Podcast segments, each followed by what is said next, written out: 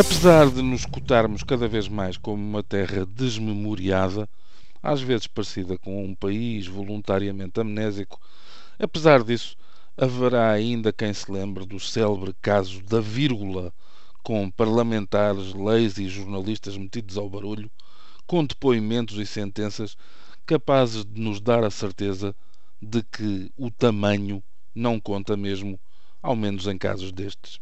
Agora, viajados no tempo, mas nem por isso mais protegidos pelo dito, damos de caras com um novo caso, o da vogal que, sozinha, isolada, pode acabar com toda uma estratégia eleitoral do partido mais votado na última ida às urnas. Começo por deixar claro, ao jeito de declaração de interesses, que não estarei direto ou indiretamente envolvido com o quadro eleitoral que venha a resultar do esclarecimento desta lei. Não voto em Lisboa nem no Porto, mas antes numa terra em que civilizadamente o presidente cessante vai atingir o limite de mandatos e, nesse cenário, retirar-se, pelo menos temporariamente, da vida política. O seu partido designou um novo candidato, os outros não recorrem à importação de dinossauros dos concelhos mais chegados. Julgo, sem pretensões de poder fazer uma análise técnica à lei, que este será, de resto, o caminho mais verdadeiro no sentido da renovação de uma classe política de que todos os dias nos queixamos e a que é absolutamente legítimo aplicar esta regra suspensiva, porventura a única forma garantida de se respeitar um dos princípios mais valiosos do regime democrático, a mudança e a criação de oportunidade alternativa. Acredito que a providência cautelar que para já impede Fernando Seara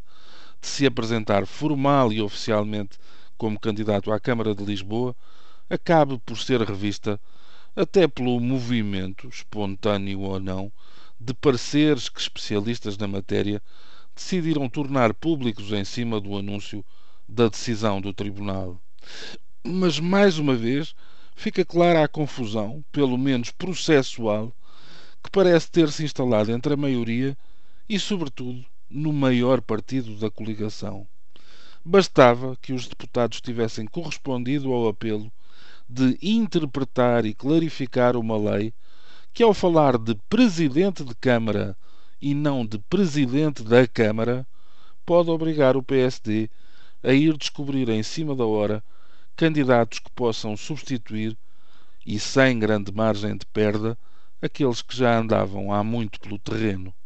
Os números não deixariam margem para dúvidas nessa votação, que assim, com a nega parlamentar a uma tarefa que não parece desprestigiante nem sequer supérflua, deixa aos tribunais a hipótese de sentenças casuísticas. Por outras palavras, e para que a desconfiança e a descrença gerais aumentem, aquilo que vai num sentido em Lisboa pode decidir-se na direção oposta no Porto,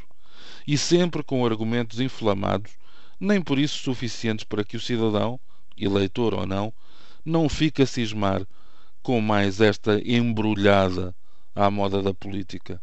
Já agora, e se me permitem, tenho poucas dúvidas sobre o que o legislador quis dizer,